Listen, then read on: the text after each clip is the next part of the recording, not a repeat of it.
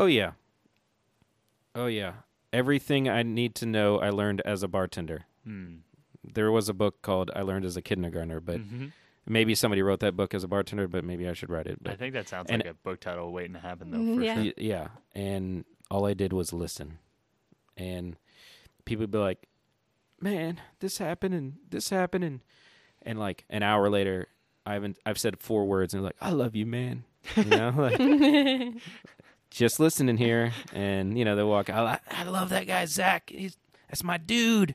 It's like I did. I I literally said like two sentences, and but it was body language as well, and it was just connecting and but all, you know body language is huge here when you when someone walks in and they're not into it if a guy comes in here with a fancy suit and he knows his stuff and he doesn't want to talk you don't try and sell to him you just let him do his thing but there's ways to sell to him but you got to read that first and and i'm not trying to upsell anybody or you know i just want to connect the person with the right bottle Mhm. that is the honest truth there are people that have goal uh, like sales goals and all that. We don't do that here, but that they they push the high end bottle, and because the, they just want that instant sale. But I know that we're going to get more people coming back if we sell them what they need or want, and if it's at good value or a great price. Mhm. So.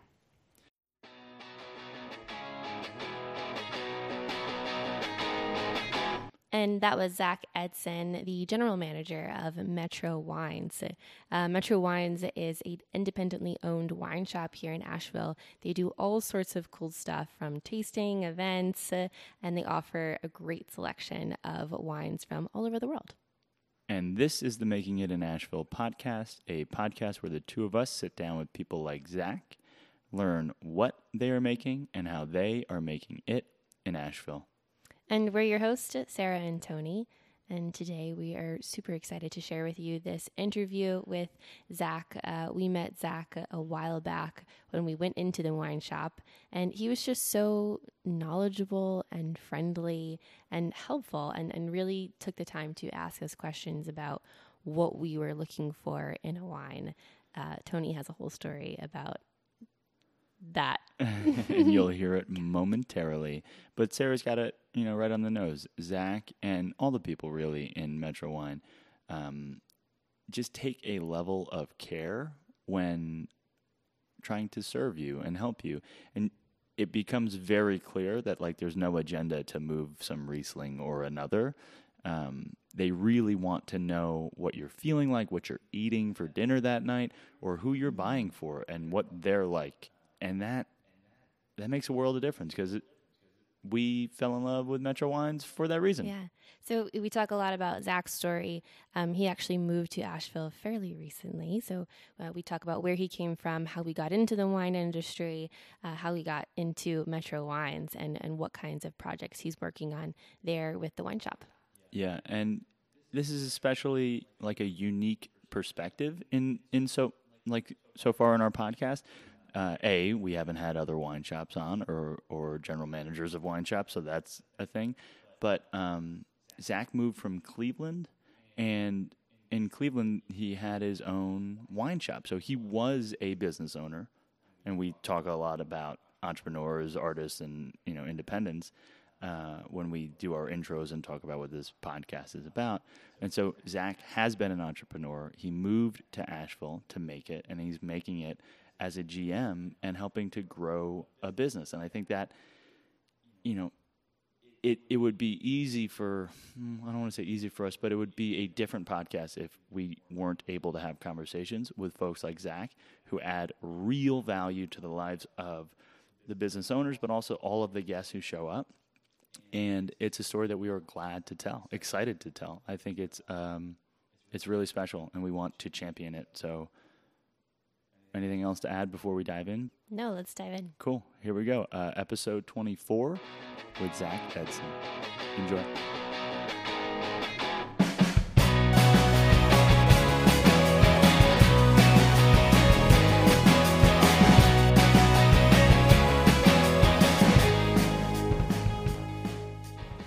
Thank you for having us. We are in Metro Wines, just a stone's throw. I could literally, I think, throw a vortex football from our apartment to this Really? shop. Hmm. If I leaned really far back and gave it hell, or okay, I in in a tin cup version of the world, I could uh, chip a golf ball down the street and have it roll past this shop. Sweet. You know what I mean? We're close. So Big Th- tin cup fan, by the way. right. Yes, yes. So you like that reference? Big golfer, played in college. So. some that's fine. So I'll use movie references sometimes, and they just get lost in the ether. But you know what I mean? Excellent. Yes. Like the longest drive, he turns, puts it on the road, and goes a mile. oh yeah. Cool. So we're super close to this. This is our neighborhood uh, wine shop. You were the first person. Hmm. No, we bought wine from. This is our neighborhood wine shop, and we are so glad. First to person to pair wine for your meal. for my meal in like a big way. And I did something weird. I was like, I think Sarah was making a risotto, and you're like, "Is there asparagus?" And I was like, "Yeah." And you're like, "Ah." Yeah. Dreaded Uh, yeah. asparagus. Okay, so um, maybe a seconds, a couple of seconds, tweetable version of an intro to who you are and where we are. My name is Zach Eidson, and um, I'm not from here. Uh, I just moved here in February, uh, but we are in Ash- Asheville, North Carolina. We are at Metro Wines, and I'm the general manager of this lovely wine shop. And originally from DC, and my wife is from here. She's from Fairview, and we moved here. Um, honestly, uh, for our kids' education.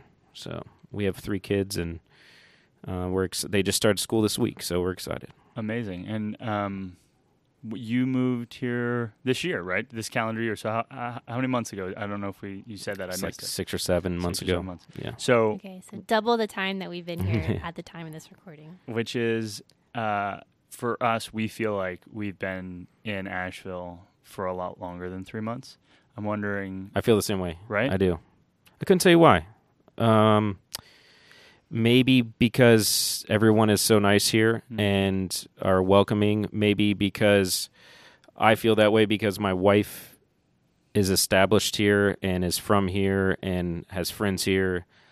Um, but really, I, I feel the same way. I feel like I've been here for a long time. it, it's I, I, I want I want to say strange, but it's not like because if it were strange, somehow or another, it would feel uncomfortable. It feels really right, but there is a uncanny, for in our experience, I think welcome, welcoming sense of things in Asheville uh, that made us feel at home almost right away. Yeah, for sure. Like I, we always compare it, and, and I hate comparing, but we always compare living here with living in Brooklyn, and how we've made more friends and met more people in the past three months. You know, and part of it could be because we're doing a podcast and we're meeting a bunch of people um, than we ever did in Brooklyn. So I feel like there's a strong sense of hospitality here. Absolutely. Yeah. Yeah. Cool. So uh, this wine shop, Metro Wines, um, again in our backyard. But I'm wondering, knowing that you were relatively new in town, um, how did you find Metro Wines? Like, i- we have a audience of Ash Ashvillians, Ashevilleites, Ash people from Asheville, and we have people from not Asheville who are interested in Asheville, who want to live in Asheville, used to live in Asheville. Um, and a lot of times the question is, how do you find a job when you get here? How did you find Metro Wine?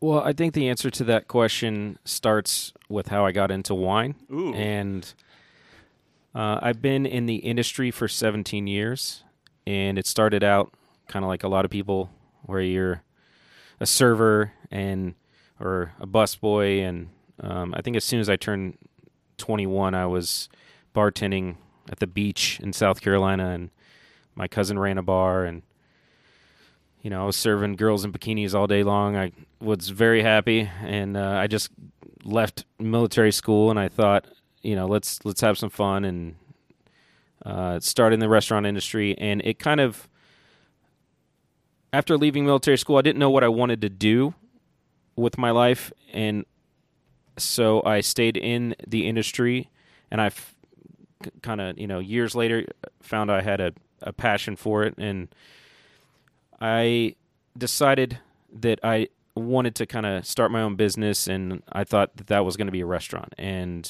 so I really from like 2003 or 4 I was just trying to hone skills and you know from design to QuickBooks to whatever to to run my own place. And then that actually turned out to be it led me into wine. And um, I was a sommelier and uh, ran some bars and um, and this all happened. A lot of this took place in Cincinnati, Ohio. Um, I was one of the sommeliers for Jean Robert, who was like the top guy there, and I worked at Boca, which is a nice Italian restaurant, and probably the those two uh, restaurants are top two in the city, and um, started a or I t- purchased a wine shop there in uh, for a dollar from a very nice couple. What? Uh, was the business was a dollar, but the inventory was you know there you go. fifteen grand or something, Mhm. and um, they were very nice and gave me. I was a, I was a sales rep at the time. I was selling wine to restaurants actually, and um, and I um, um, didn't have much money, and I moved to Cincinnati without a job really, and um, but turned it around and bought this wine shop. They were very nice. They gave me a year to pay it off, and um, built built a restaurant from a or a wine shop from about 180,000 in revenue to about 700 in about two or three years, and um, Wow. Wow. and we had one of the busiest wine tastings in the city. This is around 2000, 2013, uh, when I it was 2012 or 13, and um, became pretty popular tasting. We had 150 people at every wine tasting every week, and um, It's And- a it's a totally different scale. I'm th- thank thank you for saying that. It's a totally different s- scale than I imagined in my mind.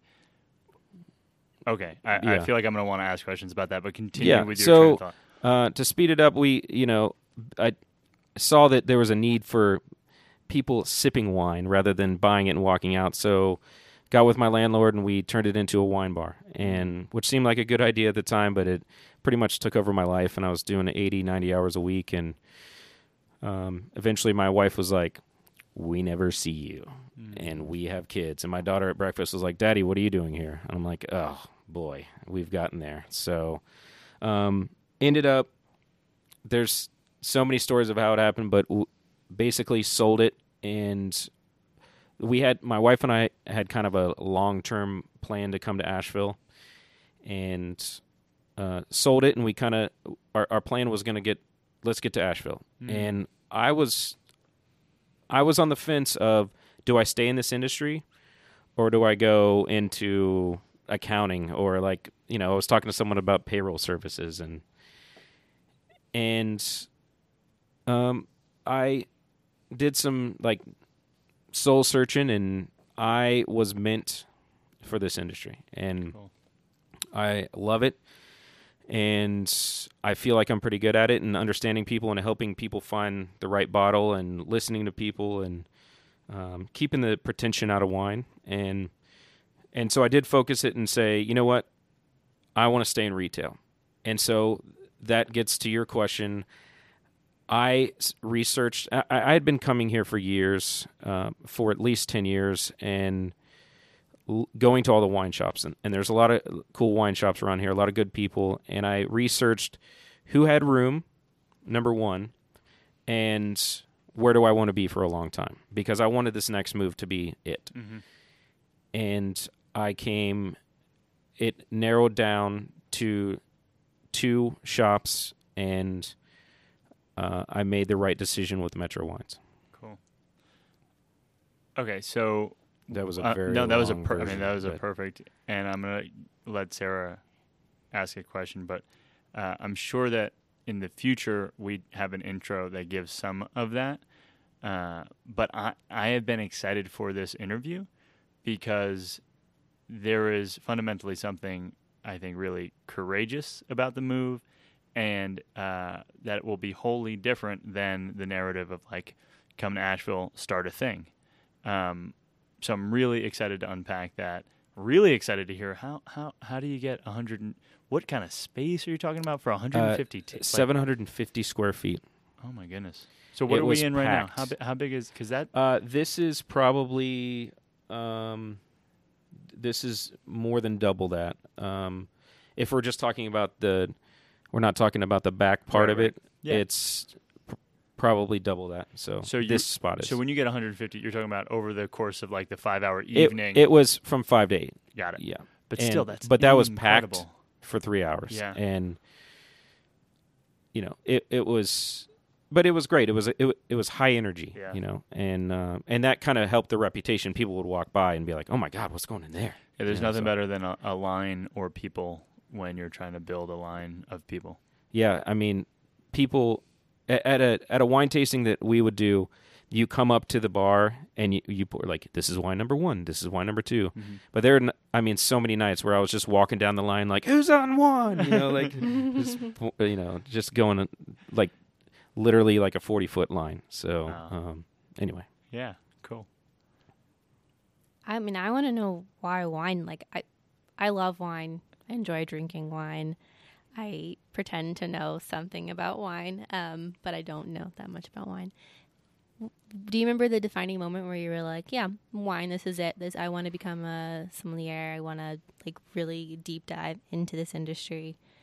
Um, what was that like? yeah, there, there's a number of reasons why.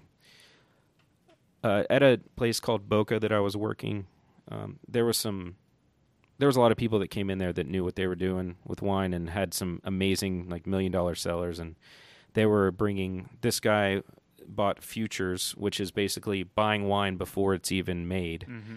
and in Bordeaux, and you know he was bringing in like 82 Margaux, and I was tasting these wines as a, a server and being blown away by this, and uh, like it literally like rippled on my tongue, and I'm like, what is that? And also, that restaurant really started the passion for uh, taking it further into food and wine. They were very good about first of all, it was like a military style situation where in pre-service or the before the, the restaurant started, we, we would all meet and they would just drill us on the menu. Where's the sauce from? How do you make it? Where's the rosemary from? Which farm? Give me the guest version. Give me the chef version. Shut up and sit down. You Mhm. know, and um, I got in trouble all the time. But uh, I, you know, like go home.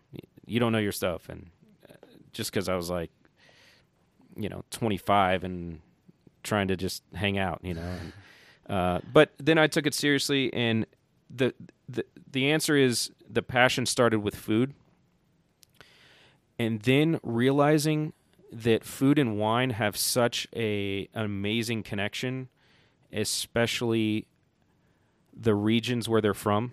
I learned in that that restaurant that what what grows together goes together, and a lot of the cuisine.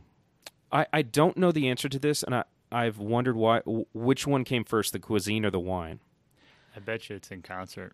And the you know the idea is that, um, you know, a lot of the Italian foods come from like struggle and Mm. from from you know what do we have around us that we can make into something edit you know like Mhm. that that is good and and also what's going to pair with this wine Mm-hmm. or maybe vice versa and so interesting. so the history of wine is what kept me in and also that every single every you know I've been doing this for so long now that and I'm still intrigued and blown away by wines and there's always something that you you haven't tasted before Mhm. and that's you know that's pretty crazy Cool.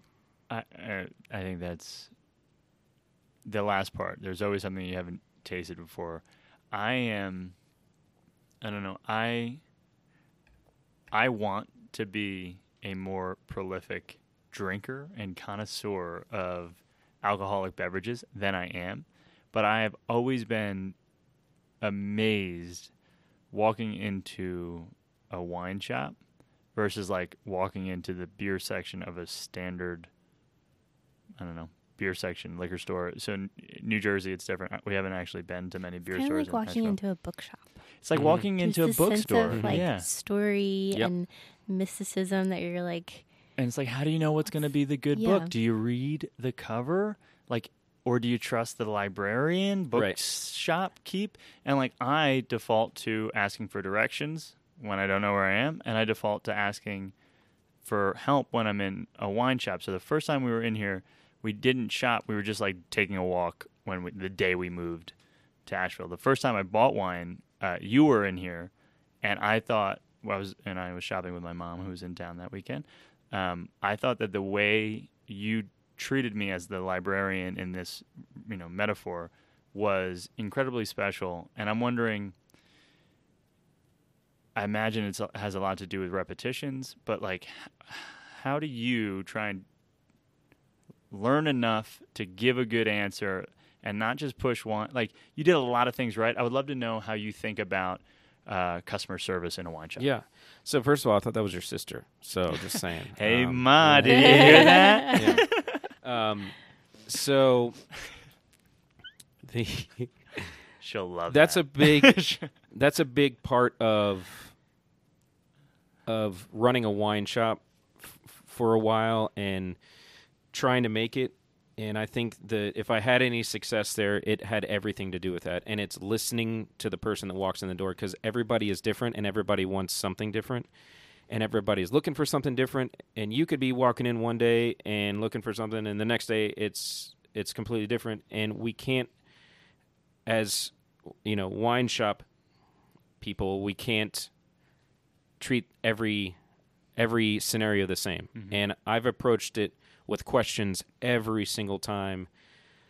Sometimes the guest that walks in is annoyed by the questions, but I just say, "Hey, work with me a little bit. I, I'm here to help you. I just want you know," and because I want that person, I'm not looking for that instant sale. I'm looking for the relationship, and that um, you know, I don't know the details of the conversation, but I wanted to know what you you were eating, and I probably took it a little bit further in the details of what you're eating.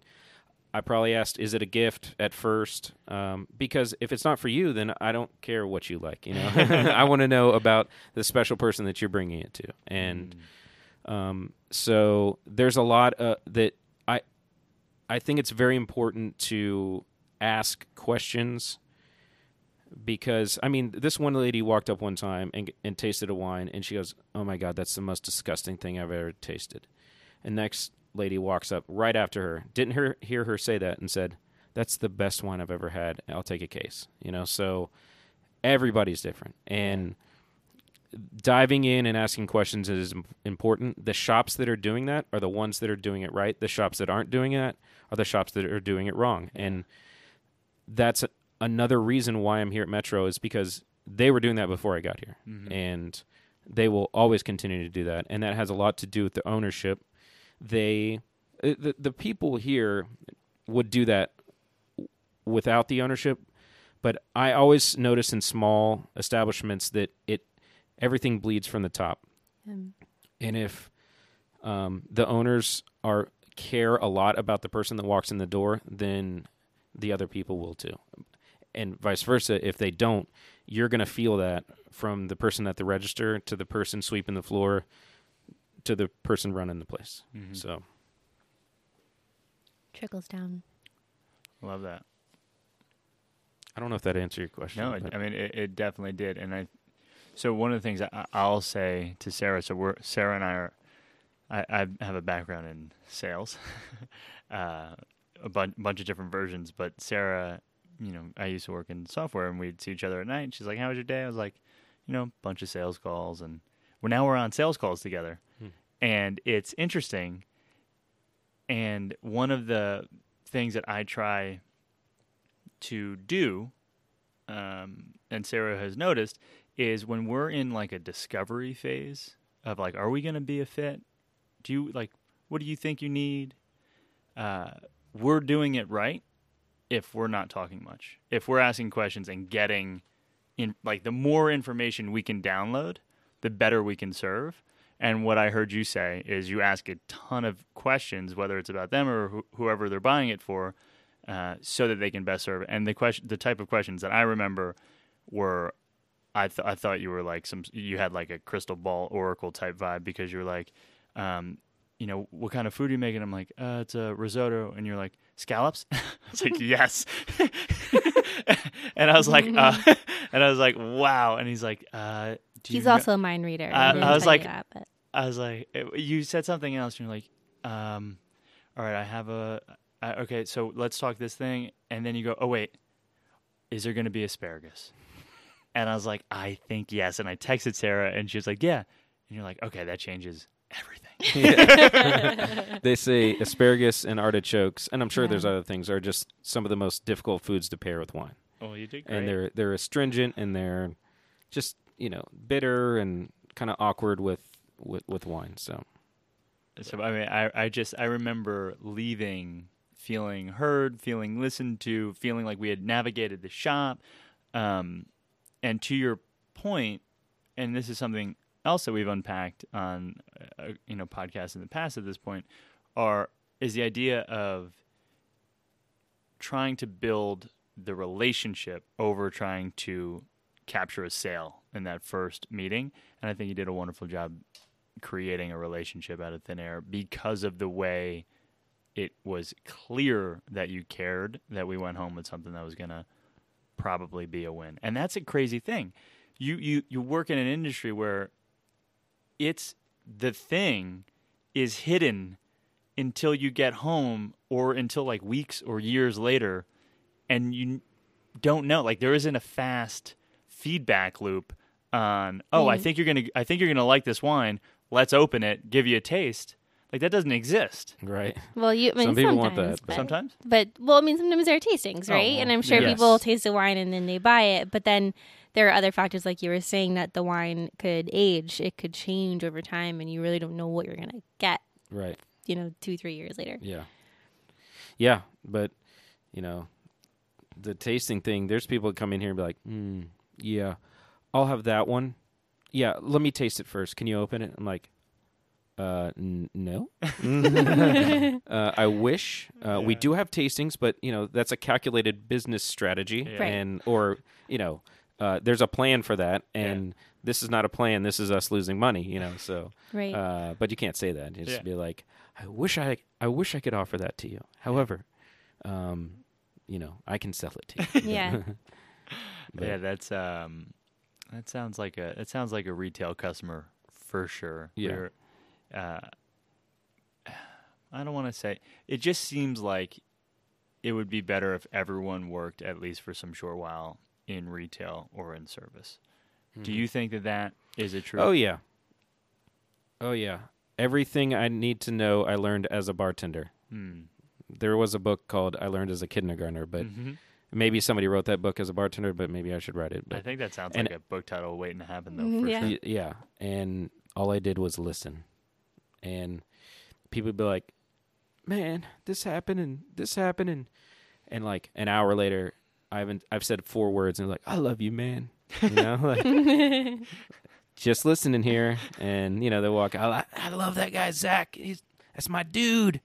It's like I did. I I literally said like two sentences, and but it was body language as well, and it was just connecting and but all you know body language is huge here when you when someone walks in and they're not into it if a guy comes in here with a fancy suit and he knows his stuff and he doesn't want to talk you don't try and sell to him you just let him do his thing but there's ways to sell to him but you got to read that first and and i'm not trying to upsell anybody or you know i just want to connect the person with the right bottle Mhm. that is the honest truth there are people that have goal uh, like sales goals and all that. We don't do that here, but that they they push the high end bottle, and because the, they just want that instant sale. But I know that we're going to get more people coming back if we sell them what they need or want, and if it's at a good value or a great price. Mhm. So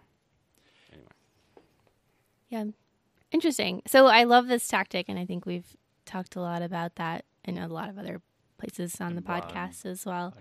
But I think it's interesting you've grown that when you were in Cincinnati, you grew this other wine business. What other tools and tactics did you use to to grow it? Was it just tastings, or or, or were there other components to that growth?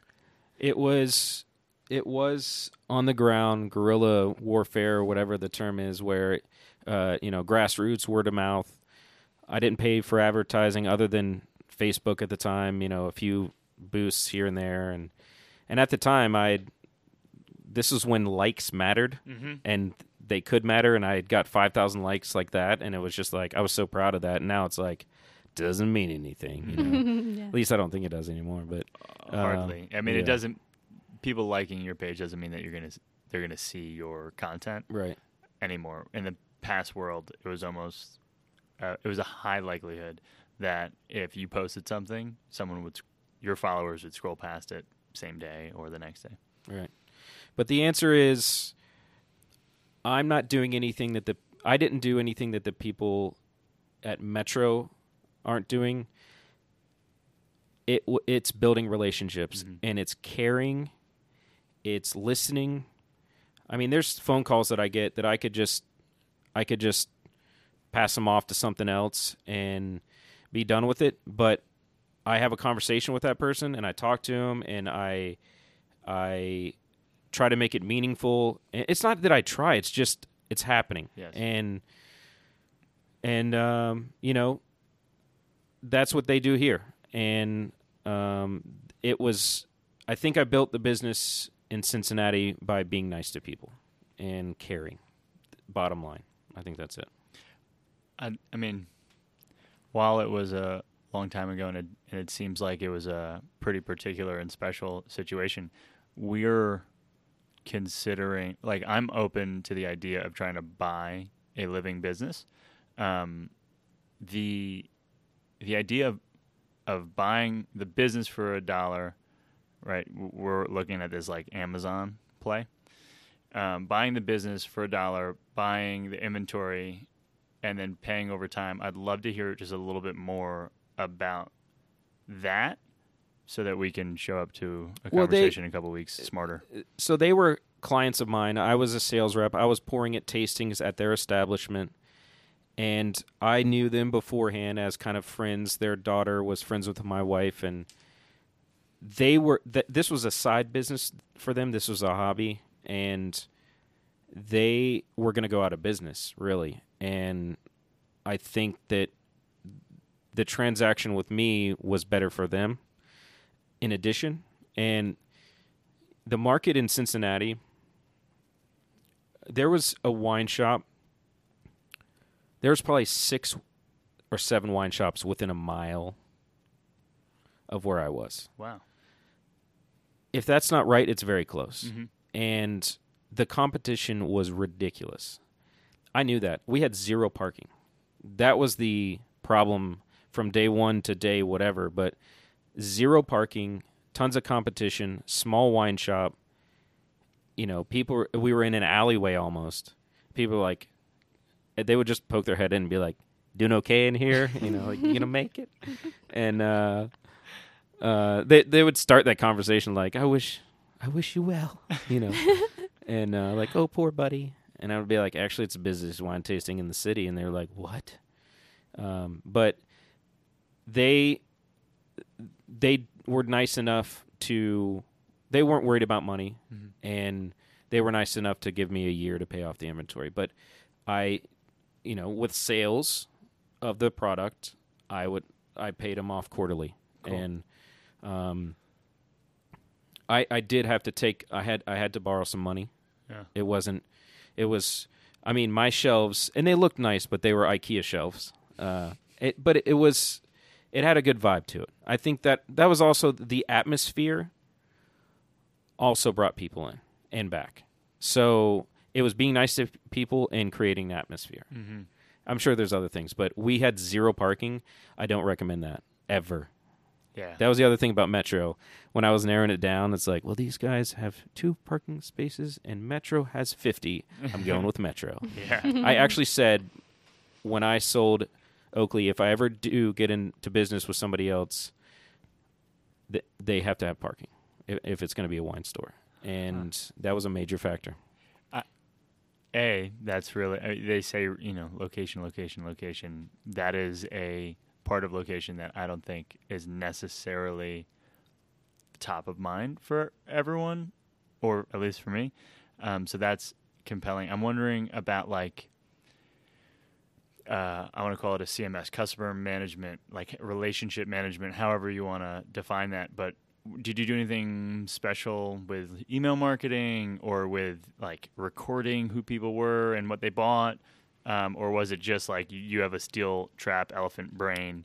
I Um, was one of those bartenders, and I know there's millions of bartenders out there that can do the same thing. Where you walk in and I go, Tony Heineken, you know, Sarah, you know, Pinot Grigio. That's not your drinks. I'm just like, you know, Yeah. throwing it out there.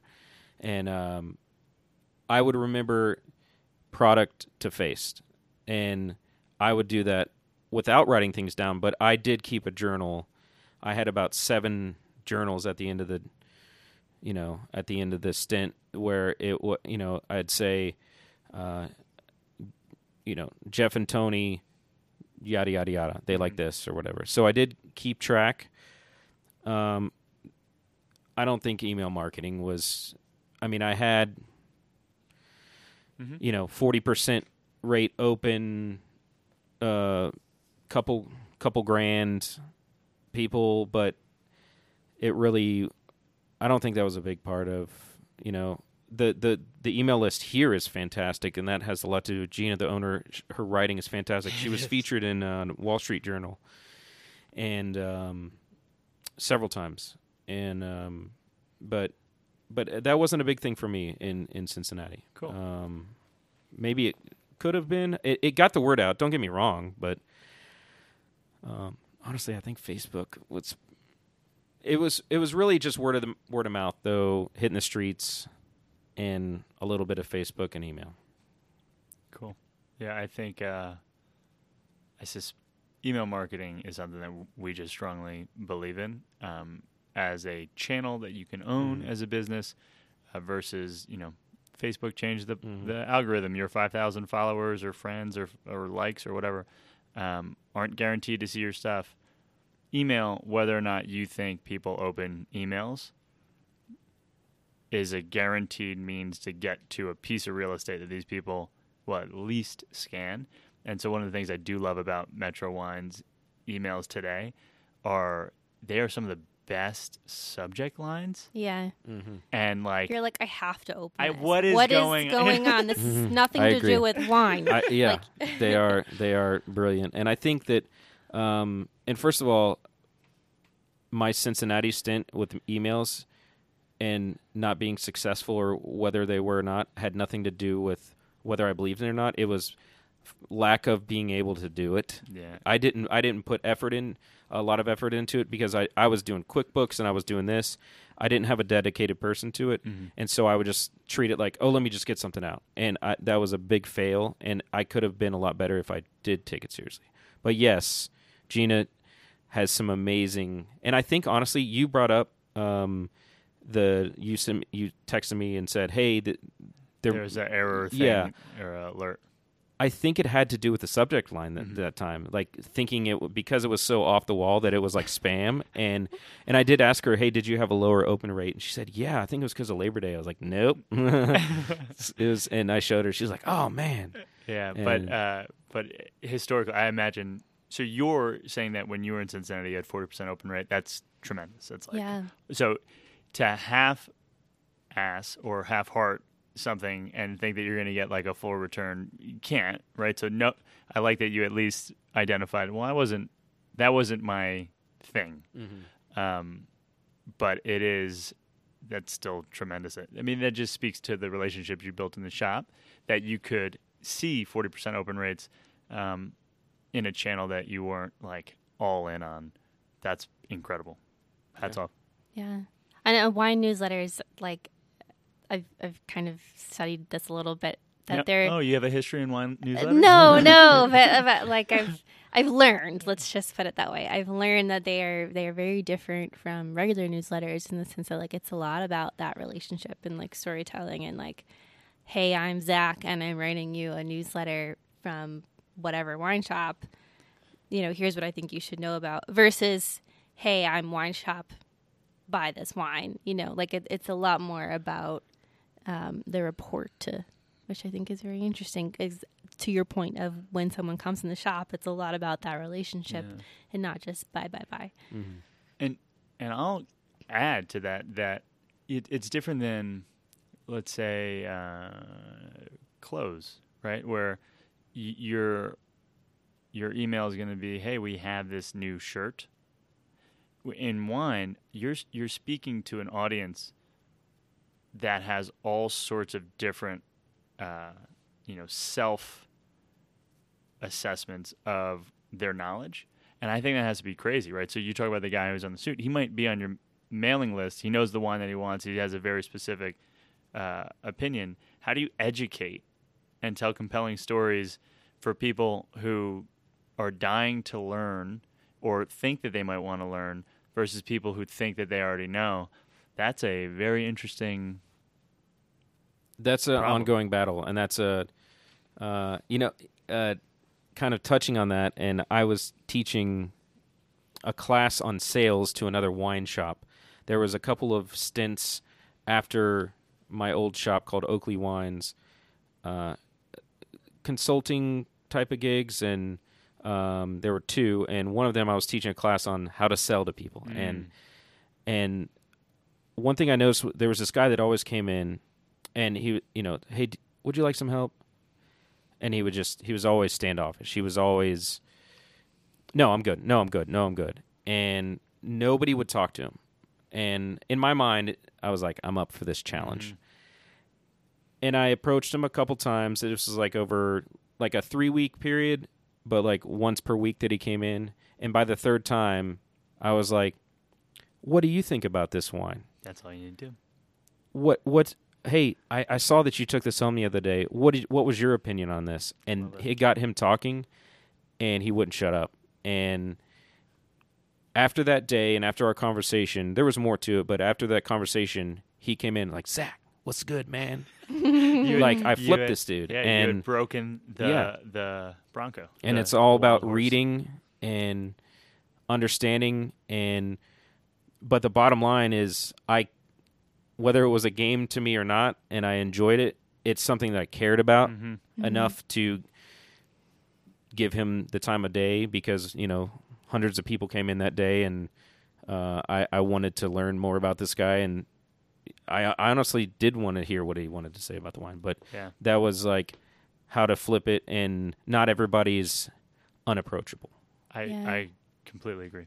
Is there have you noticed a difference in the audience here in Asheville and other places that you've worked? Like I mean, other than the fact that Asheville's a beer city, but I mean, is there a difference in the, the way the people act or the what they like drinking? I actually get that question a lot here, and it. I don't. The people are very nice here, mm-hmm.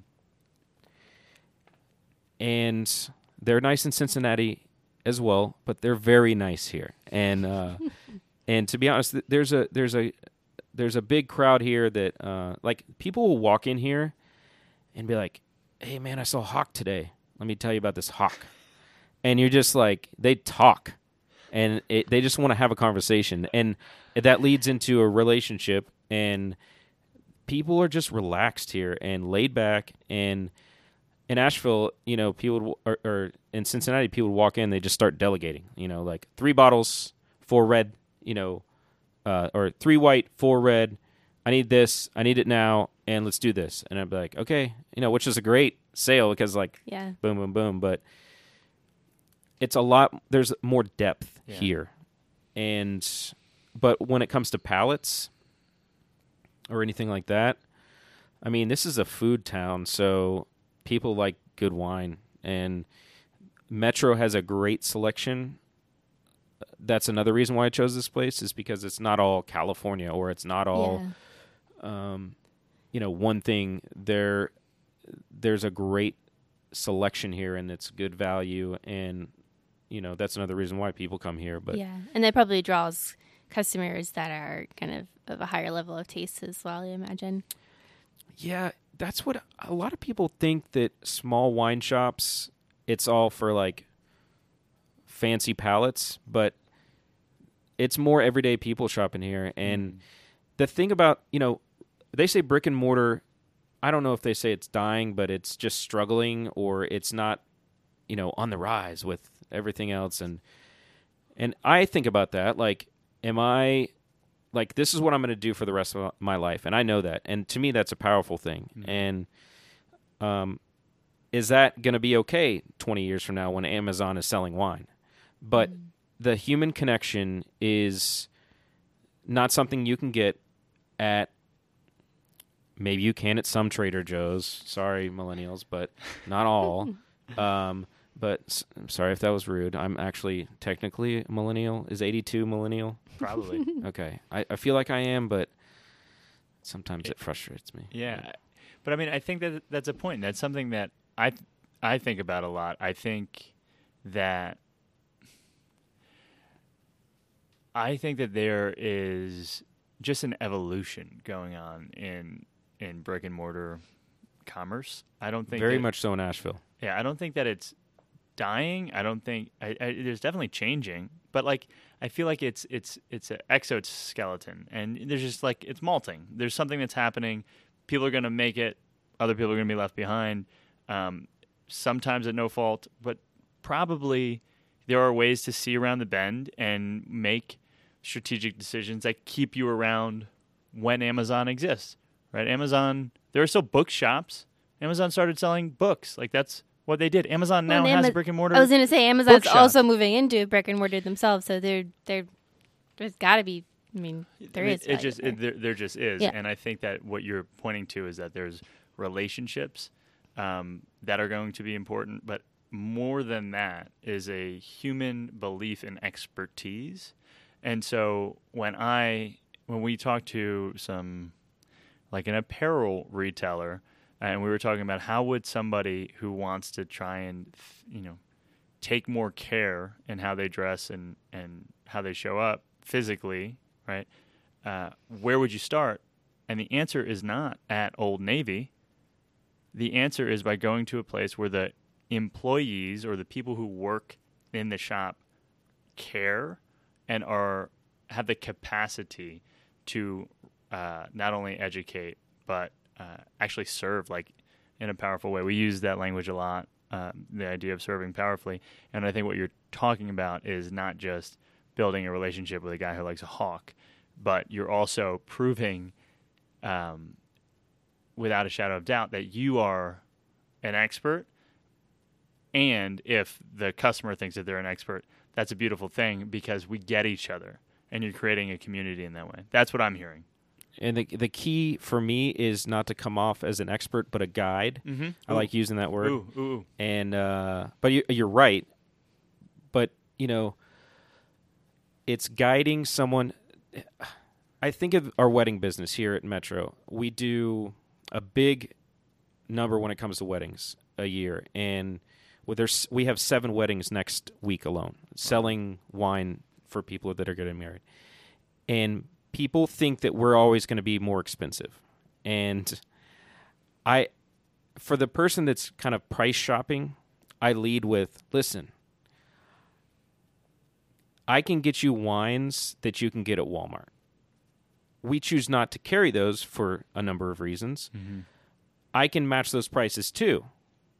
Uh, but I'd rather sell you something that's seven ninety nine that is of good quality, that has a story behind it, has a family behind it, instead of like suits in a boardroom making decisions about a blend in a wine and adding sugar to it to make it taste better. Mm-hmm. And so that's the kind of a little bit of a stigma that we have here as a small wine shop is we're we're going to be more expensive, but our number one selling wines are eight and ten dollars, and we survive that way because we sell tons of cases a week, you know, Yeah. and uh, our number one selling wine period for five years is uh, a white wine that's nine ninety nine, and it's great value and it's a good wine, and it's not in any grocery store. I mean, I Maybe. it could be, but Yeah. most grocery stores, Yeah. and um, so can I ask what what is it?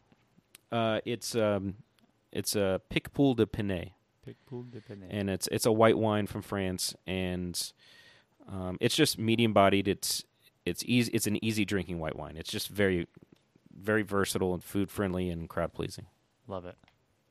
Um, what are you thinking, Sarah? I know what I'm thinking. I'm thinking I would love to talk about a price friendly, Yeah. interesting red wine. And I happen I just see one. It's just on the other side of the right over there on the other side of this microphone setup.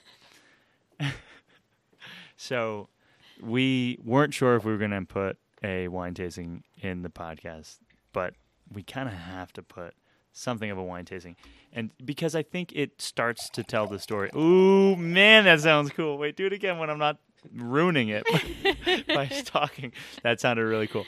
So, um, you know, there is with all things that have uh, uh, what's the right word for it? There's a lot of stuff going on in wine, and it can be uh, excluding to people who aren't uh, maybe parents didn't drink wine, aren't familiar with wine, didn't study abroad in Florence, and think that they know what the hell's going on with wine, and and so uh, for anyone who might not be a uh, air quotes, you know, professional.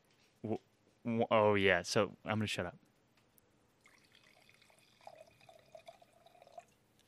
Ladies and gentlemen, that microphone was not in a bathroom. That was that was us uh, about to indulge in a little bit of wine that I don't know the name of. But anyway, I, I just want, I want, I hope that we can somehow or another capture the idea that wine doesn't need to be exclusive. It can be you can walk into a shop, talk to someone like a Zach, um, and get pointed in the right direction and not break the bank. This is how, much is this wine that we're about to taste? Um, I feel like you should taste it first. Taste it but, first. Let's uh, taste no, it's this is uh, Domaine de Couron. Uh, this is from the Rhone Valley. All my buddies back in Cincinnati, my wine geeks, are gonna just go like roll their eyes because I always talk about the Rhone Valley. But it's the easiest and best wine to red wine. I'll just say reds to sell because of the value, the balance, um, the balance in the wine, and the value uh, price point. Um, and this is eleven ninety nine. I mean, if you get a case of this, it's it's fifteen percent off, and I mean that's that's an everyday price point. And to be honest, lower than seven ninety nine wines, you probably don't want to drink because they probably have part. It's probably part wine, part pesticides, herbicides. You Mhm. know, part w- nails. I don't know. Yeah. like fingernails. No, I'm just kidding. so that's interesting that you say that. And and my feather in my tiny tiny little wine cap is that in a past life I helped a guy in Florence uh, to sell wine tastings in this unbelievable uh, 14th or 15th century former prison cell that is now his wine cellar. Uh, unbelievable space. Pino of Salumeria Verdi and uh, Pozzo di Vino in Florence. I love you. Thank you. He's my father from Florence. But he would always give some sort of a warning to mostly young study abroad students and their parents when they would come into town and do the wine tasting on anything that was under it would be around four or five euro which is around that six seven dollar mark at the time um, and his thing was he would he would like break down the typical cost of a Italian wine bottle, and you know, say the glass on the sides, the glass on the bottom, depending on the depth, there's different costs on those, and the cork. because "You- a wine bottle should cost the producer about two euro. How can they sell you wine for three? Like, what happens between the glass and the wine that you can buy a three three euro bottle of wine? There has to be bad things. Well, I can tell you how it happens, and it's not like family-owned places. If you if we were going to start a winery tomorrow and make wine, we're I can tell you right now, as your business partners, we are charging nothing less than twenty five dollars just by uh, numbers alone of what we're going to produce. You know, and but let's go back to the old Charles Shaw two buck chuck, which is more expensive than that now. The concept of Charles Shaw is that he was buying fruit from other people, mm-hmm. and uh, this is kind of the legend that's going around in the industry. I didn't make wine with those winemakers, so I can't tell you for sure, but this is what I know. And they would purchase f- fruit from people like your buddy was talking about in Mhm. Italy, in Florence. They would purchase what they did not want. They were like, this this juice or these grapes, I don't want them in my wine for whatever reason, like um, sunburnt, wh- whatever the whatever the reason. It, it was trash, and they were he, Charles Shaw. People were buying all of that, putting it in a large vat, and using oak chips instead of oak barrels, and stirring it like a tea, and adding sugar to it to make it taste better, to make it taste like wine. And you know the the whole the, the whole purple tea thing has it's because of sugar Wow. purple teeth and uh, Yeah. you know like m why most women won't drink red wine at parties is or weddings is because of the, not really Yeah. it's just a general statement opinion but when it happens more than 30 times it becomes a fact Yeah. no uh no but that's the you know uh, what we're drinking here is this is like a mom and pop situation small producers. It's at a great price point. And um and to me this is like you know they're not adding sugar to this. This is sustainably farmed uh, which means that they are you know it's like a whole ecosystem. The the the cattle are doing this to the land and the this type of plant is doing this and these bugs are doing this and everything's working together and which means they don't have to spray. Right. and have harm you know harmful chemicals in their wine. I mean, like some of the yellowtail wines, they're I, I read that they're they're going to court for having arsenic in their wine or something like that. And you know, some of these stories that I'm saying, uh, you know, I've heard for years. There's probably some Joe Schmo that's gonna you know fact check me and be I like, would love someone to fact check Okay. you. We keep podcast. saying that. We keep saying Yeah. it. One person fact check so Yeah. far. Joanna, you're the best. Uh, we were right uh, Okay. when we made a claim. So l- let's. So yeah, I'm just saying like we like welcome the some of that stuff that's available in every grocery store in America and every CVS and gas station, you know, that's not good for you. Yeah. That's Right. not good for your body. Yeah. I'm there not was- saying wine is good for you, but I'm saying it's that's actually harmful for your body. Yeah. And so It's the the junk food of wine. Yeah, I but e- even more like one of the one of the things with olive oil that w- I was you know beaten over my head when I was in Florence and in, in class was that first press cold press, right? Because it's harder to extract the oil. That oil, therefore, is somehow or another the best oil. There's a lot of ways to extract oil from olives. Uh, all almost anything that happens after the cold press is hereby less quality, but you can start using chemicals to Yep, extract this- it. that's exactly it's With grapes. generally where you're going is what I'm talking about Yep. as well. Yeah. and just in the olive industry. And that is you know i i i went to montgomery inn this is also kind of what got me thinking about like good value wines or good wines. Not to get off on a tangent but montgomery inn is a famous barbecue place in cincinnati. And i went to montgomery inn on a tuesday and i looked at their open table and it said like 347 covers or 347 people. On a tuesday like surrounded by a th- thousand restaurants, you know, and I looked around and everybody's having ribs. And I'm like, how many pigs did it take for this Tuesday right here Yeah. at this one restaurant? And then I was like, multiply that by the rest of the week, by the rest of the year, and that's only one restaurant. And I'm like, and then you start getting into the you know the farms in North Carolina and the the not the farms but the slaughterhouses Yep. and all that, and it just gets and you, you know way more than about than I do, but the concept of of you know so how much it takes to the, where I'm getting at is how much it how much grape how many grapes it takes to make yellowtail that is in every CVS in America. It, it it's there there's something not right about that. And versus like um, what I was saying, you know, alluding to you with uh, Chop Shop, Mhm. um, w- which what they're doing is amazing.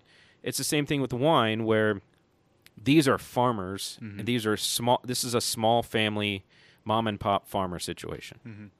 So anyway, No, I, and I, I absolutely love that. I my expertise, and if if that uh, is not wine, but you know, one of the things that I've read uh, is that you know ground meat, burger meat in some supermarkets. Let's call it uh, Walmart because why not make Walmart the villain here? Um, but like a Walmart, g- burger meat that shows up for purchase could have up to a thousand or more individual cows meat as a part of that ground beef that you see. Um, and they use centrifugal uh, techniques, Machines, machines yeah. to extract meat scraps from bone somehow or another, and that meat ends up uh, our burger patties. And I find that horrifying.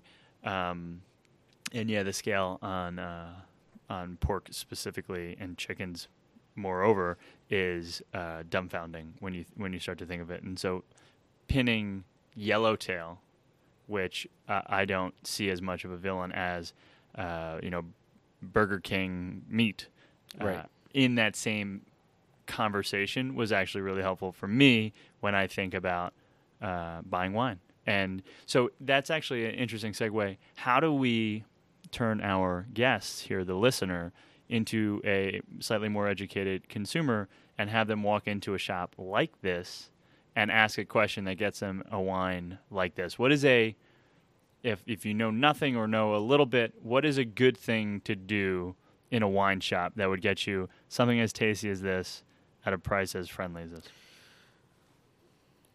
the question I get a lot to get to that answer is people all the time will text me, I'm at this restaurant or I'm at the grocery store. Which wine, you know, which one sucks less, you know? Uh, and I always say go to a small wine store, no matter where you are. And uh, like, I, I, people just can't grasp it or something. Uh, They're just used to going to the grocery store. And, and I'll even like Google like you know Charlotte and look up small wine shops or it looks like looks like a small wine shop and I'd be like try one of these three and just go ask the people. Uh, that's what they're there for. That's what they were getting paid for, and the person that owns the business isn't going to hire them unless they know something about wine or they think that they are knowledgeable enough to help somebody. And so their whole job there is to help you pick out a wine like this.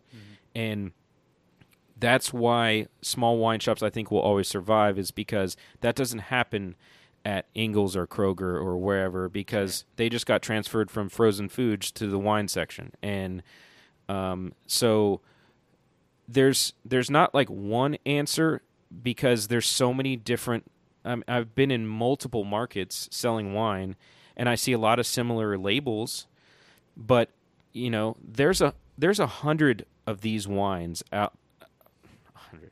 There's thousands of these wines like this similar, and that's why wine is so cool. And it's also tough to like decide on a wine. You know, we are thinking of a wine to taste, and I couldn't narrow it down because I'm so excited about these two, three, four, five, six, seven wines that are of good value, aren't going to harm you, and taste great. And I mean, I think this is a well balanced wine. When I say well balanced, I don't want it to be too dry. I don't want it to be too fruity. I don't want it to be too oaky. I don't want it to be too much of anything. Just like your Italian dishes, I don't want too much garlic.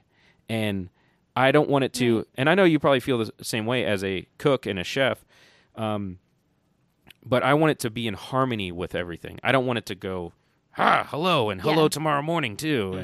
And uh, but with this, you know, there's balance. It's got fruit, it's got some tannins, it's got it's got everything, and it's balanced. It's medium medium bodied, and something you know that's too light or something that's too full. This is right in the middle. But the answer is go to your local shop and ask the professionals that are paid, you know, to do that and help you out. And there's going to be better ones than others, but in general, they know where the bargain is because they're. I tell you what, because they're taking it home that night. Ask them what they're drinking because they're drinking the cheap. Not the cheap, excuse me. You don't use that word. in- uh, Inexpensive. Affordable. Yes, the affordable Price. great value yeah, the price everyday. point. Mhm. everyday price point. Some people say Tuesday night. I say Monday morning. You know. Mm. So Yeah. I love that. So what about, you know, like, you know, what if I like, ooh, I really like wine. I, I don't necessarily want to go train to be a sommelier. Are there any books that you would recommend? yes, people to get and started? Metro Wines uh, we host classes here all of the time. Uh, Mhm. Andy Hale is our uh, education director, and he is a fantastic teacher. Um, and but there are some great books. Um, most recently, the biggest the the big one that everybody's jumping on is Wine Folly. Mm-hmm. Uh, she did a great job of marketing, and she has great content. And uh, but the one that I kind of grew up with, that a lot of people in in kind of my era, um, I mean, there's so many, but uh, Windows on the World is a good intro. Um, Kevin Zraly, I think his name is, and I mean, Jan- Jancis Robinson has a, a whole shelf. I've got, uh, you know, wine is has a lot to do with geography, and so an a, a wine atlas is great. Um, there's there's wine Bible. There's um, Secrets of a Sommelier by Rajat Parr. That's really cool. Uh, there there's quite a few. Mhm. Um, also, a really cool educational tool. I don't know if you've ever heard of it. I'm really excited about it. YouTube. I was gonna say, I was gonna say Netflix. No, yeah. YouTube sounds no, really good. YouTube is. Um, are you familiar with Gary Vaynerchuk? Uh, you mean Gary V? Gary V, baby. Yeah, in the show notes page, I will have my multiple pictures with Gary V from over the years. Uh, yes, I am. Okay. I'm well acquainted. Well, you know, Wine library. Started in the wine That business. ba- that yeah, that's where it And- started. So he was intriguing to me because of what he did and how he did it. Mhm. Probably the reasons why you or may be intrigued by him or not, I don't know. Uh, but wine is what got me attracted to him Totally. at first, and um, but yeah, he, I forgot where I was going with that. But he's he's A- a he- oh oh YouTube Resource. YouTube Yeah. YouTube Yeah. He had hundreds of Uh, so many videos. daily, you know, whatever it was called back then, but the the wine videos that he would yeah he was doing it early. super early. and I, I, just the way he talked about wine and and what he was talking about and I would look up I would look for those wines that he was tasting Mhm. and uh, and it was something like when I'm like getting off at work and I'm laying my bed at night and I want to do something about wine but I don't want to read a book right now it was like YouTube Gary Vaynerchuk stuff so Love it, and uh, I love that as an answer. We're even better friends now. but yeah, um, I so one of the things we I kind of alluded to before. It, wine can be intimidating to someone who doesn't know. I also feel personally that I don't I don't know what my palate knows. I'm getting better at using words to, to describe things and knowing. Oh wait, Sarah, is that cardamom? Yeah, congratulations. Like I don't know flavors. I don't know. Then I don't even. And if I do know the flavor, I don't know how to necessarily catch it sometimes. And so I find personally that um, you're either with people who, when I say it's a little sharp, they're like, "Oh, I know what you're talking." about. Or I'll say it's it's rounder, and like, they get it. But I don't think that's a wine word, sharp and round. Um, what are some of the uh, what's some of the lingo? What's some of the I jargon? gotcha here's what I do this has served me and this actually comes from Kevin Zraly, uh, wine uh, Windows on the World, and I didn't realize it until afterwards. Um, actually, I think he did it on the Today Show or something like that, but it, it just went click. Think of there's a, a couple different things that how I talk about wine with people on the floor, and the easiest thing, and I think what I've done, I'm not the smartest tool in the shed, and how I've connected with people is talking about something so complex and bringing it down and talking with people instead of abo- you know At or above. yeah Mhm.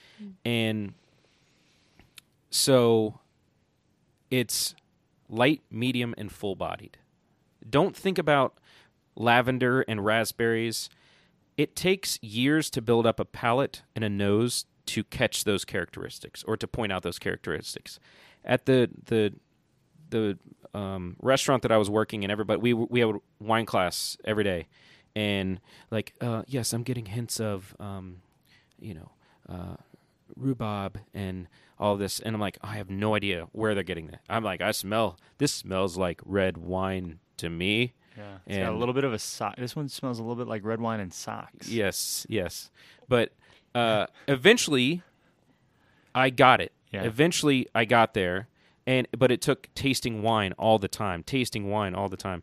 But what I how I talk about wine on the floor is light, medium, or full bodied. Okay. So think about the tangible things. Those are the things you were talking about. Sharp, um, Sauvignon Blanc, Pinot Grigio, Chardonnay, white wines.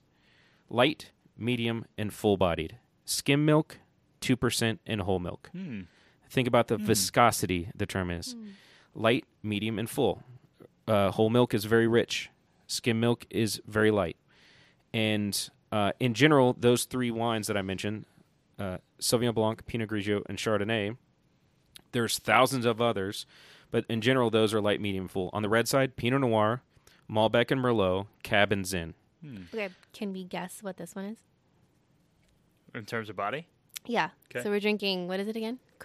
Cote. It's a French wine. Cote du Rhone. Cote du Rhone. Cote du Rhone. I'd have to say lighter medium. I, I, I can't imagine this is a full body, but I don't know Yeah, I would say medium. Yeah, this is medium. because This is medium. because I'm thinking when I think full body, I think like you know, yeah, Yeah. like uh, what's it? Uh, I'm thinking only I only know Tuscan wines, and it's not uh, Sangiovese. Super Tuscan or something, or I mean, a Chianti, I think some Chiantis can be Some pretty Chiantis. I'm thinking. full-bodied. Uh, brr, uh, Chianti's tough though because some of the some of the worst wine I've ever had was a Chianti, and some of the best wine I've ever Yeah. had. Beca- it can be very light. It can be, and some of like the people that are producing it to mass produce it, you Exactly, know, yeah. like uh, you know, I'm thinking It's on Brunello, Brunello di Montepulciano or Brunello something. di Isn't, Montalcino. isn't that sometimes like Brunello? Br- Br- Brunello? It can be very, it can be very earthy. It can be acid driven, Mm. and that Mm. sharpness that you're talking about. Yeah. But getting back to that, Yeah. the it yeah. Think about, but how you can feel like what can you feel? Because not everybody can pick out lavender, but everybody can feel that it's sharp Yeah. or that it's tart It- or it, um, the the language that the the guy Pino from Florence would use was uh, it start the wash machine. yeah. You know, that's what he would always do. But that that was when something was acidic, the washer machine would start. okay, yeah, yeah, yeah. So taste this wine again, Mm-hmm. And you're gonna get a little tannin. Tannins are little tiny particles Mm. uh, in the wine. This these comes from the skin, uh, the the the stems, some of the oak. Uh, it can come from many different places. Think of it like tea or like coffee. Uh, the little particles. There's Mhm. tannins in tea and Yeah. coffee. That last little bit of coffee, Yeah. it's like So it's that gives you the dry sensation on your tongue. Okay. Huh. Uh, someone said one time, and it's always resonated with me. And if I taught a lot of classes in Cincinnati, and they would, all the people that took those classes would be like, yeah, "We've heard that before, Zach, from you." But uh, it's like licking the paint off of a wood fence. It's just dry on your Mm. tongue, and the more tannins in a wine, the more tannins and acidity in a wine, the longer it needs to age. Um, and t- wines, t- good wines that can age need tannins and acidity. And the idea is that 25 years from now, that a wine with a lot of tannin and acidity is going to be very mellow and easy to drink. That's not the best term to use, mellow, but it's just the fruit comes out. It's easier to drink. Um, but that's would you, a would you tangible say rounder? Using rounder. Yeah, yeah, yeah. So something is sharp. If it's sharp, it might be young. Yes, yes. Or that might it- be the type it, of it wine. Mm-hmm. might be the type of wine, how it was picked, when it was picked. Just like an apple, if you pick it early, that's going to be sharp and acid driven. Um, but those are tangible things that you can Mhm. pick out. Whereas, you know, someone just beginning in wine, they can feel that that's dry, but they can't. Again, they can't pick out the lavender. So I talk about what are you in the mood for, light, medium, or full bodied, and and that's where I start Mm-hmm. and and it's not like what do you like it's what are you in the mood for but i talk about tangible things. And when people are like ooh that's too dry for me they're either talking about the tannins or the acidity whether they know it or not. Mm-hmm. and then my job is to get you to I associate that sharpness with acidity. And and then you can say i don't like wines that are too acidic. And when i say acidic that tart sensation when you're sipping a wine that makes you pucker that's that's acid and um, you know a lot of wine geeks are into acid because their palates they taste wine all the time. Their palates get fatigued. They need something to brighten it up and you know um, and it, it, the the joke that i always think of is you start out drinking riesling because it's sweet. Some of it is.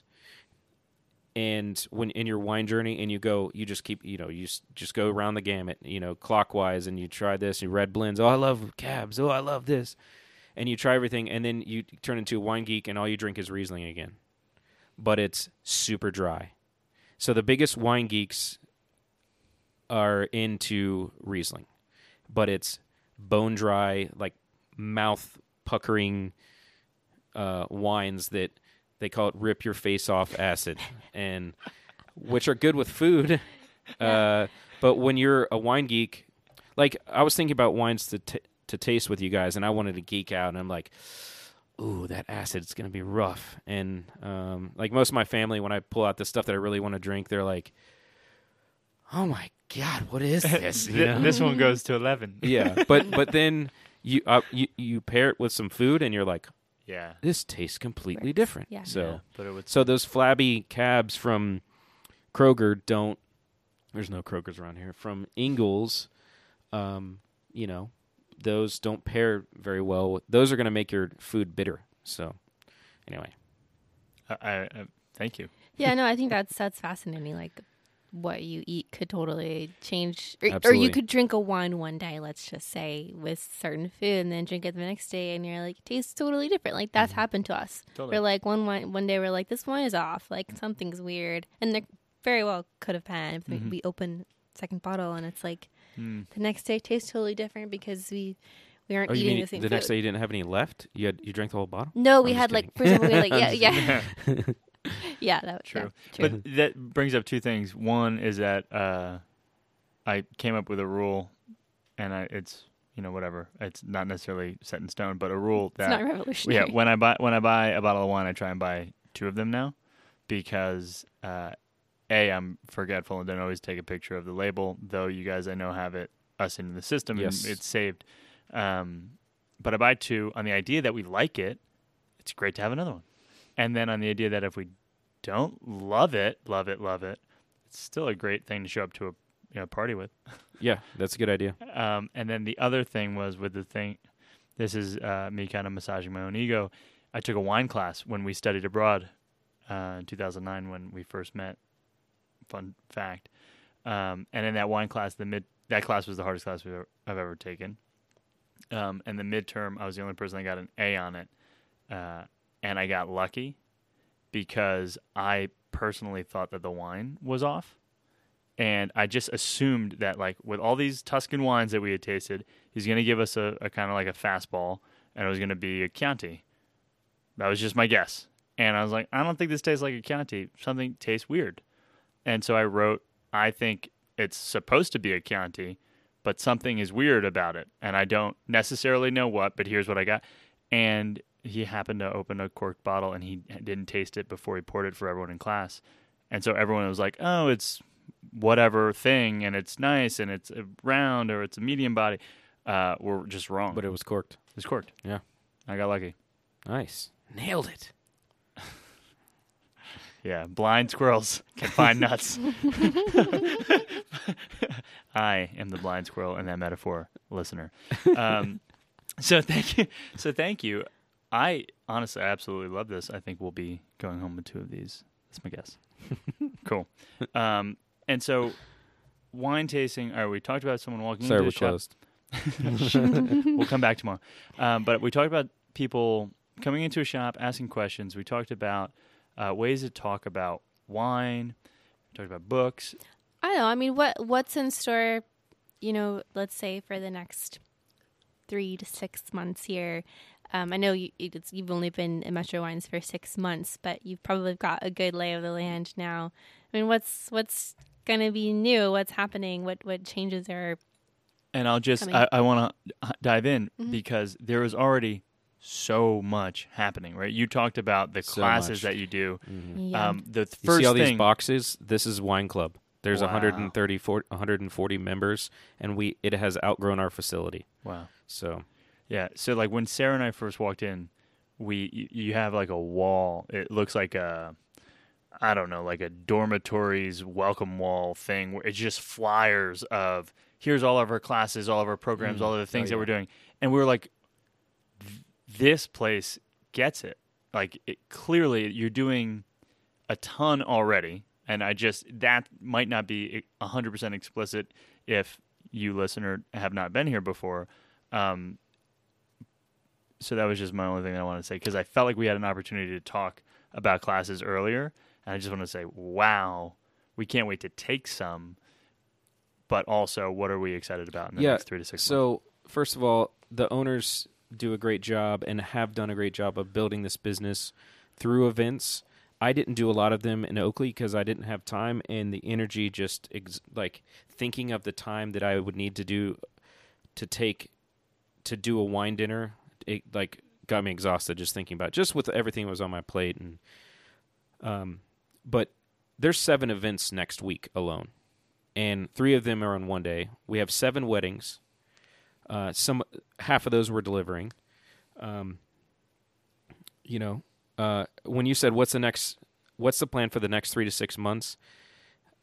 In our meetings, uh, kind of management owner meetings, it's survive because it's going to be crazy. And uh, business is up thirty percent this year, and which is fantastic. And we're just scratching the surface and uh, I, I- I think for Metro, um, since I've gotten here, I think the owners have done an amazing job. I know that they've done an amazing job. They have such a great following.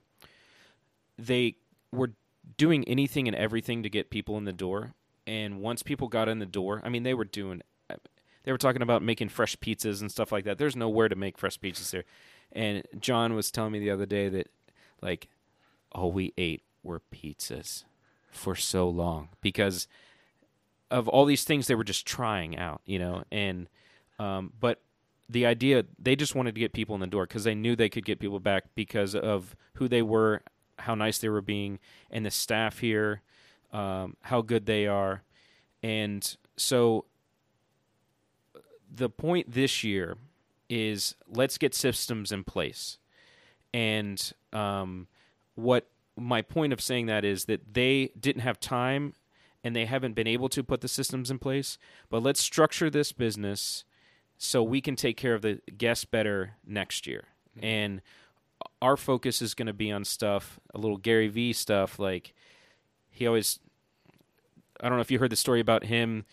Someone bought a case of cheap Pinot inexpensive Pinot Grigio, and he said, find out he looked on Twitter and found out the guy liked Jay Cutler or something, and um, sent the guy a Jay Cutler signed jersey, just like that. Just thank you for your business.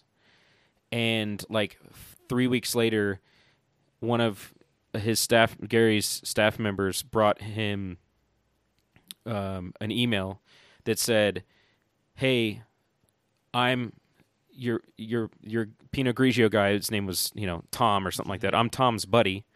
I really appreciate what you did. And he bought like eight thousand dollars worth of Burgundy or something like that. And and he was like, "Oh, by the way, I'm a big Jordan fan." and uh, like really honing in on customer experience. That's what's next. Uh-huh. Right now, it's putting systems in place because of they built such a great thing, and uh, I'm here to help them put the systems in place and then take this to the n- next level and focus in on the relationships thing. And um, what we are kind of alluding to earlier, I'm it's a it's not going to be secret anymore, but the whole library thing, my kind of marketing thinking of where I wanted to go. I can't think of the book that I read recently. Um, it'll come to me in just a second, but it's it's it's all about branding and uh, there's a story behind every bottle. That was kind of the focus where we wanted to go. Excuse me, where I wanted to go. But um, the bookstore thing we were talking about Right, earlier, you yeah. know. But anyway, the next step is is customer and honing in on how do we best customer retention. You know, like how do we get our current customers back in more? Um, right now, we're just trying to survive. I mean, we we are a small store. We actually have a pretty large staff, considering that's most people say that a lot. Like, wow, there's a lot of people that work here, and they're all you know paid well and they enjoy it. Some of my you know some of my friends and customers say that I love Metro because the people there seem like they love what they're doing and they love they're just like happy to be there. So, anyway.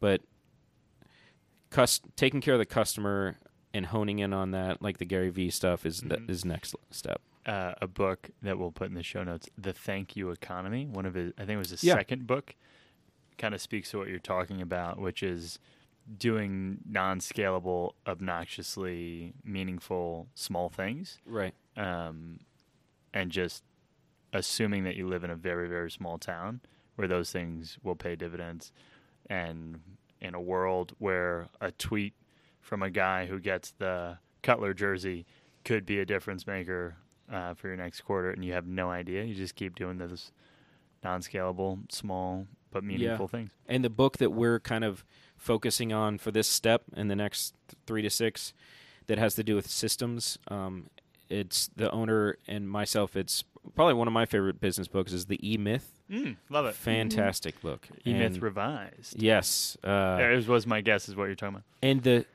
I think it's how to bu- how to build a story or story branding. Story brand. Oh yeah, That's Yeah, we the one- Donald like those guys. Miller. Yes, Donald Miller. Mhm. That's the one where the um, just focusing on what uh, on what The you do story. best and like good to great when they talk about the Mhm. hedgehog stuff and all Mhm. that. So Love it. Um, yeah, that's great. Those a are great lot of book resources. resources on Yeah. this one. I'm. We're also big readers. Well, yes, absolutely. Um, e Myth is one of those things that I find myself mention. It's one of those books that I mention more than most because whether and so another hero of ours is Seth Godin, right? So Gary Vaynerchuk, Seth Godin, Seth Godin's e- daily email is one of the most worthwhile daily emails you can get. I've heard about this. He's he's fantastic. Um, and so Seth Godin had one of his daily emails, which are you know technically blog posts, um, was uh, it was discrediting the E Myth. It was not discrediting. It was just proposing an alternate reality. Um, but the E Myth is so meaningful as a context builder for a entrepreneur, business owner, or someone who walks into a business and takes ownership. Right. So you can be an employee, and it is still worthwhile to read the E Myth because then you can show up and add more value than uh anyone else. Um, but the E Myth, in short, just kind of says that uh, as an entrepreneur, as a business owner, you should be working to build systems uh, that allow you to pull people into those systems, teach them, train them, and have this thing work without you. Am I? Yeah, and it was that. you know there's an entrepreneur, a manager, and a, a technician, and the entre- entrepreneur doesn't need to be the technician, and the manager doesn't need to be the technician. You know, have structure in your business and a uh, and um uh, I, I can't this word is stu- hier- hierarchy. Yeah, Hard. and uh you know and that was the the examples that he gave in the book there were people that were owning the business that were doing the day to day and could not get above water The the beautiful language that he uses is working in the business versus working Yes. on the business. Uh, and most owner operator self employed business owners are working in the business. Uh, where we want to be is working on the business if you use the E Myth as your when i grew oakley the wine shop in um in cincinnati that was a major part. There was something that kind of kicked my butt and i said okay i got to do something different and i started working on it instead of in it and it was just straight up. And there i left that as an infant and it could have done so much more and the people that bought it are doing that much more. But um, my point is when i did grow it from a to c uh, it had a lot to do with that so Love it. Yeah, and so for now, for more context, uh, Seth Godin just tries to argue that if you optimize your business fully in a uh, e myth way, what you're building is something that doesn't have loosely humanity in it. Right? There's no personality. There's no. Uh, if you go all, if you go to a hundred on e myth, that means that you can hire any old widget and any old widget yeah like can fit- mcdonald's or something Exactly. Yeah. And so, do you want to be? Do you want to build the next McDonald's in town? Some people, the answer is yes. most people, the answer is no. You want to. My read on this, Zach, is that you would want to own a wine shop where sommeliers are your employees, and by definition, that is not a widget that you can hire a 16 year old to do this thing. Yeah, we're just trying to take a a book that talks about how to build. They're literally trying to build franchises, and we're trying to take sm- snippets of that Love it. and run a small business. We're not trying to build franchises. so Right. uh, and I, for me at least, that's understood. I just think uh, providing a little bit of context on the books because they are so important, and you should read them. And there's always something to take uh, away, to take. yeah. There's always something to take. That one specifically has been huge for me. Cool. Um, love that for what's coming up in the business. My next thought is um, Asheville, right? So you're six months or so into it. You have uh, a, I mean, coworkers and you have a staff. You have customers that come in. I'm wondering when I say Asheville and community in the uh, Rorschach test, what shows up for you? uh, support and uh, embracing, and I think the community is fantastic here. And you know, I feel like I might have been a little uh, cold about Cincinnati earlier, but you know, that's all I got.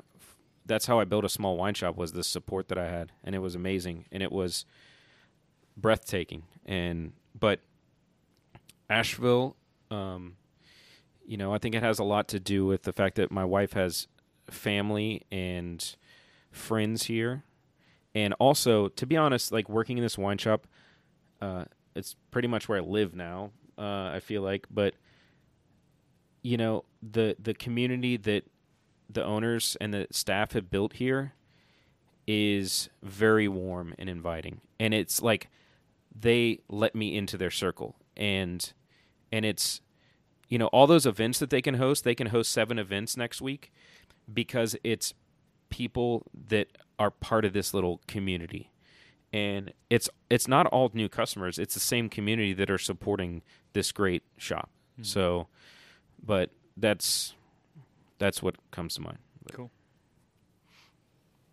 What about places that, you know, like outside of Metro Wines? Where can we find you on the weekend? Restaurants, bars, cafes? Um, I have three kids.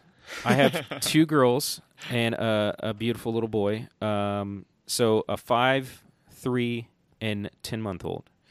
Wow. And uh, my wife and I love to take them to Biltmore. And I actually proposed to my wife ten years ago at Biltmore. And so last week, I took my kids, and like I'm going to tear up, but I took my kids to the spot where I proposed to my wife in front of the Princess Castle.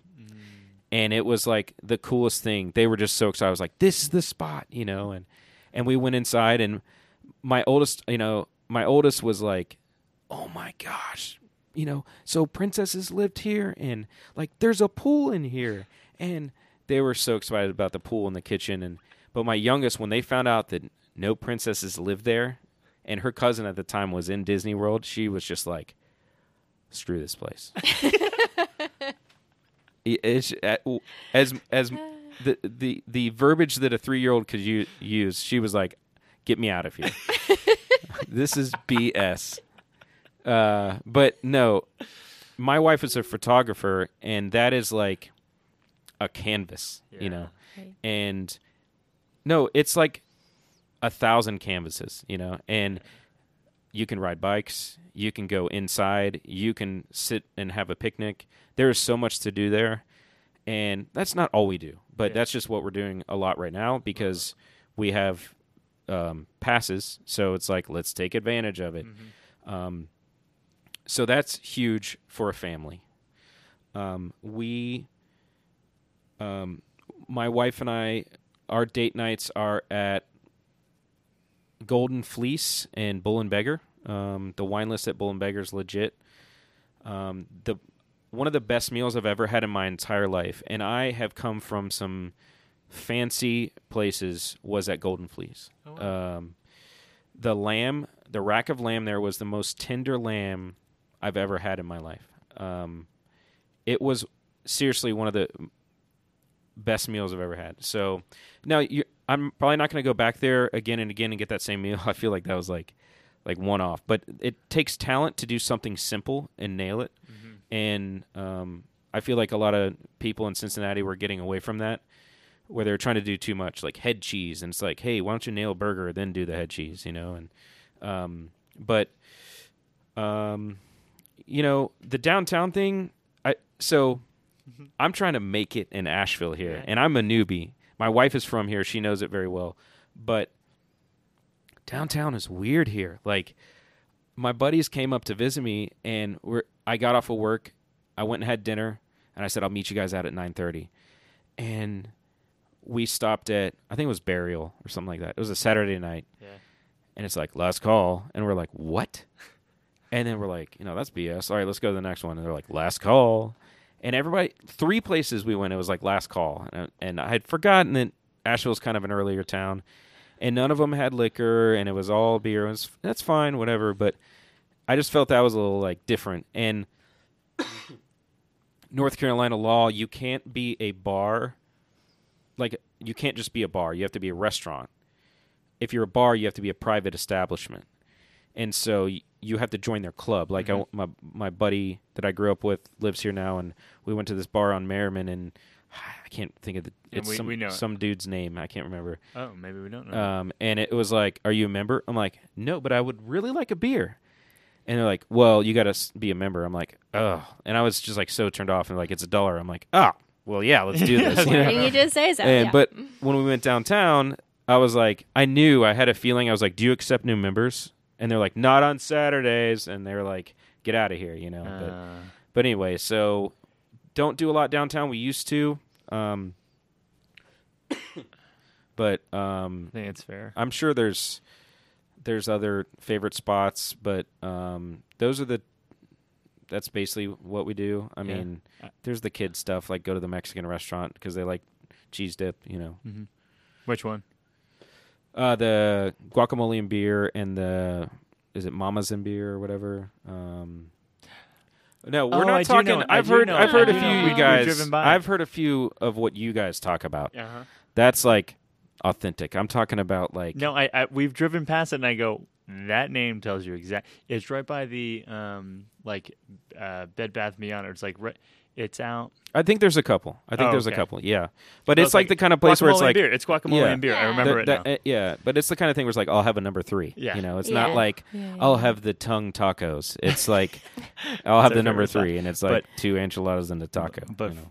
you know, I don't want to push our our agenda on anybody, but Zillicoah is a friend. It's like a family friendly bar. No, I, I actually heard some of your uh, podcasts, and that is on our list. I So- would. I cannot recommend it enough. It's got this huge sprawling yard. Like the five and three can run around. You can have the the Yeah. you know infant on the uh, like a table or nearby, and uh, it is. Just, I don't know. You I'm, I'm the thinking. I'm thinking like the little stroller thing. No, I What- hear you know ya. what I mean, like Yeah. a baby I know, carrier. Yeah. You put a baby carrier on the picnic table. yeah.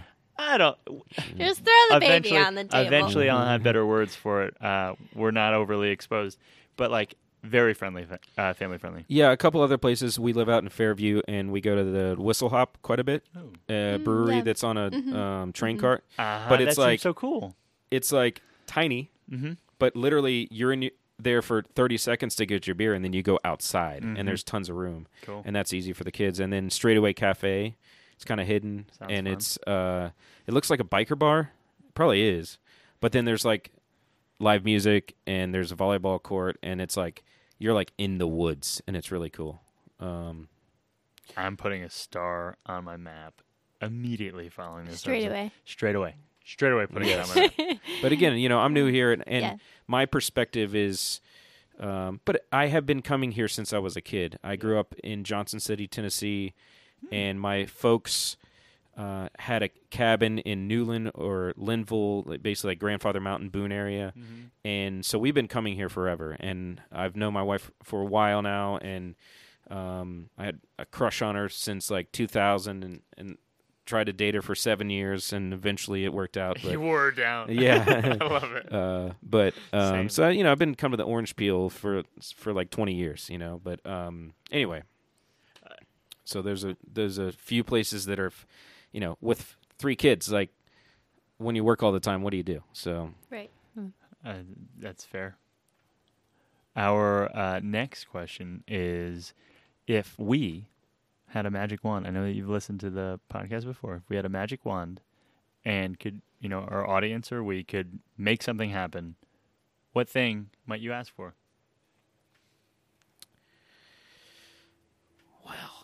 That could go uh, personal, and that could go like on a personal level. Uh, make the Asheville housing market more reasonable. You know, like uh, I feel like that's something that literally could be a wand, and like boom, prices drop. But uh, you know, we just we sold. I had a condo in South Carolina that I just unloaded, and my wife and I sold our house in Cincinnati, and um, we're looking for a place, and there's a lot of people looking for a place, and they all want the same thing, and the realtors are like so tired of it. Two hundred fifty thousand, a stream and a view, you know, in the woods, and everybody wants that, and it doesn't really exist, and uh, that's a personal like enclosed box that I'm in right now. Love so it. that's the first thing I think of. Um, Hey, realtor friends who are listening, we'll make sure you can connect with Zach. Yes. So trust me, there's the day that we choose a realtor, I'm just gonna be really, really sad because there are. It's we get so many calls like, "Hey, I'm a realtor. I'm one of your customer customers. I want to be like." There's hundreds of you, you know. Like there's Yeah. so many. Yeah. No offense to the regulars that I like, Tammy and all my friends, but uh, there are a ton of realtors that shop here, and uh, when I have to choose one, which I'm just going to blame it on somebody else. You know, like oh my wife, it's her Yep, sister for or sure. something. You know, Yeah. but um, it's going to frustrate. You know, it won't. They they're in this game. They know it. You but it. anyway, so that's the Personal. really small box answer. Um, yeah. So Cool, that works. Yeah.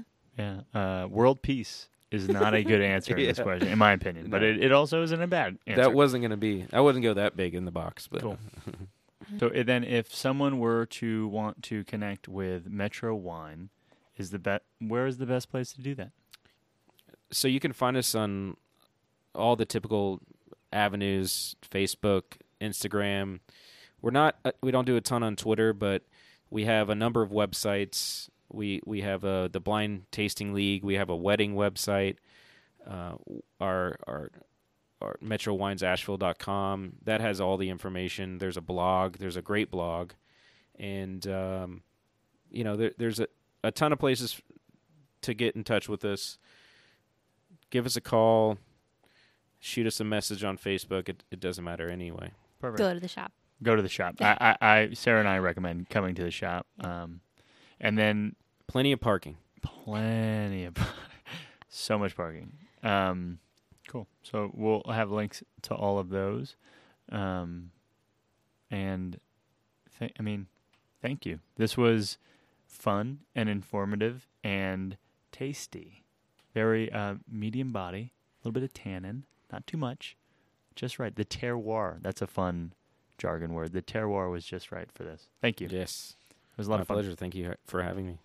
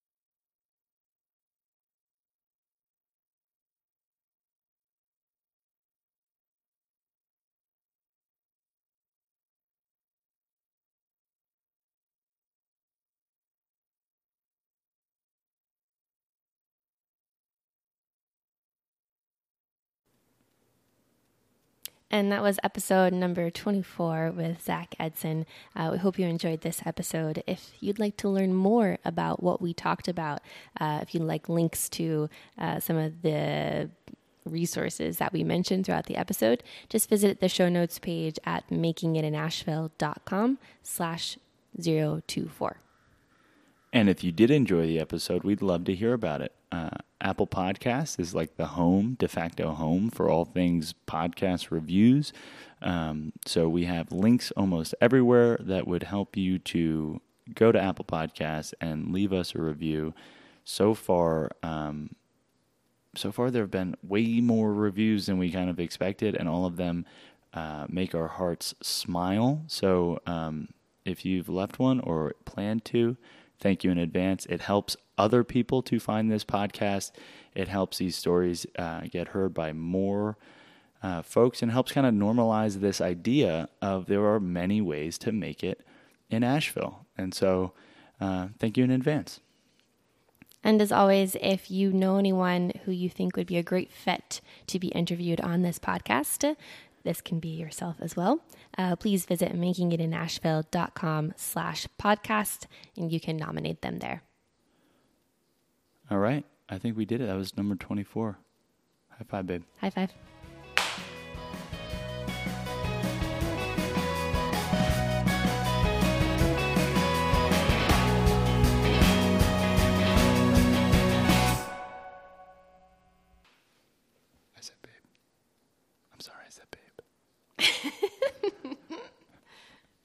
Ah, pet names will be my device. Just call me Sarah. I know your name, I know. but Sarah. Say my name. Say my name.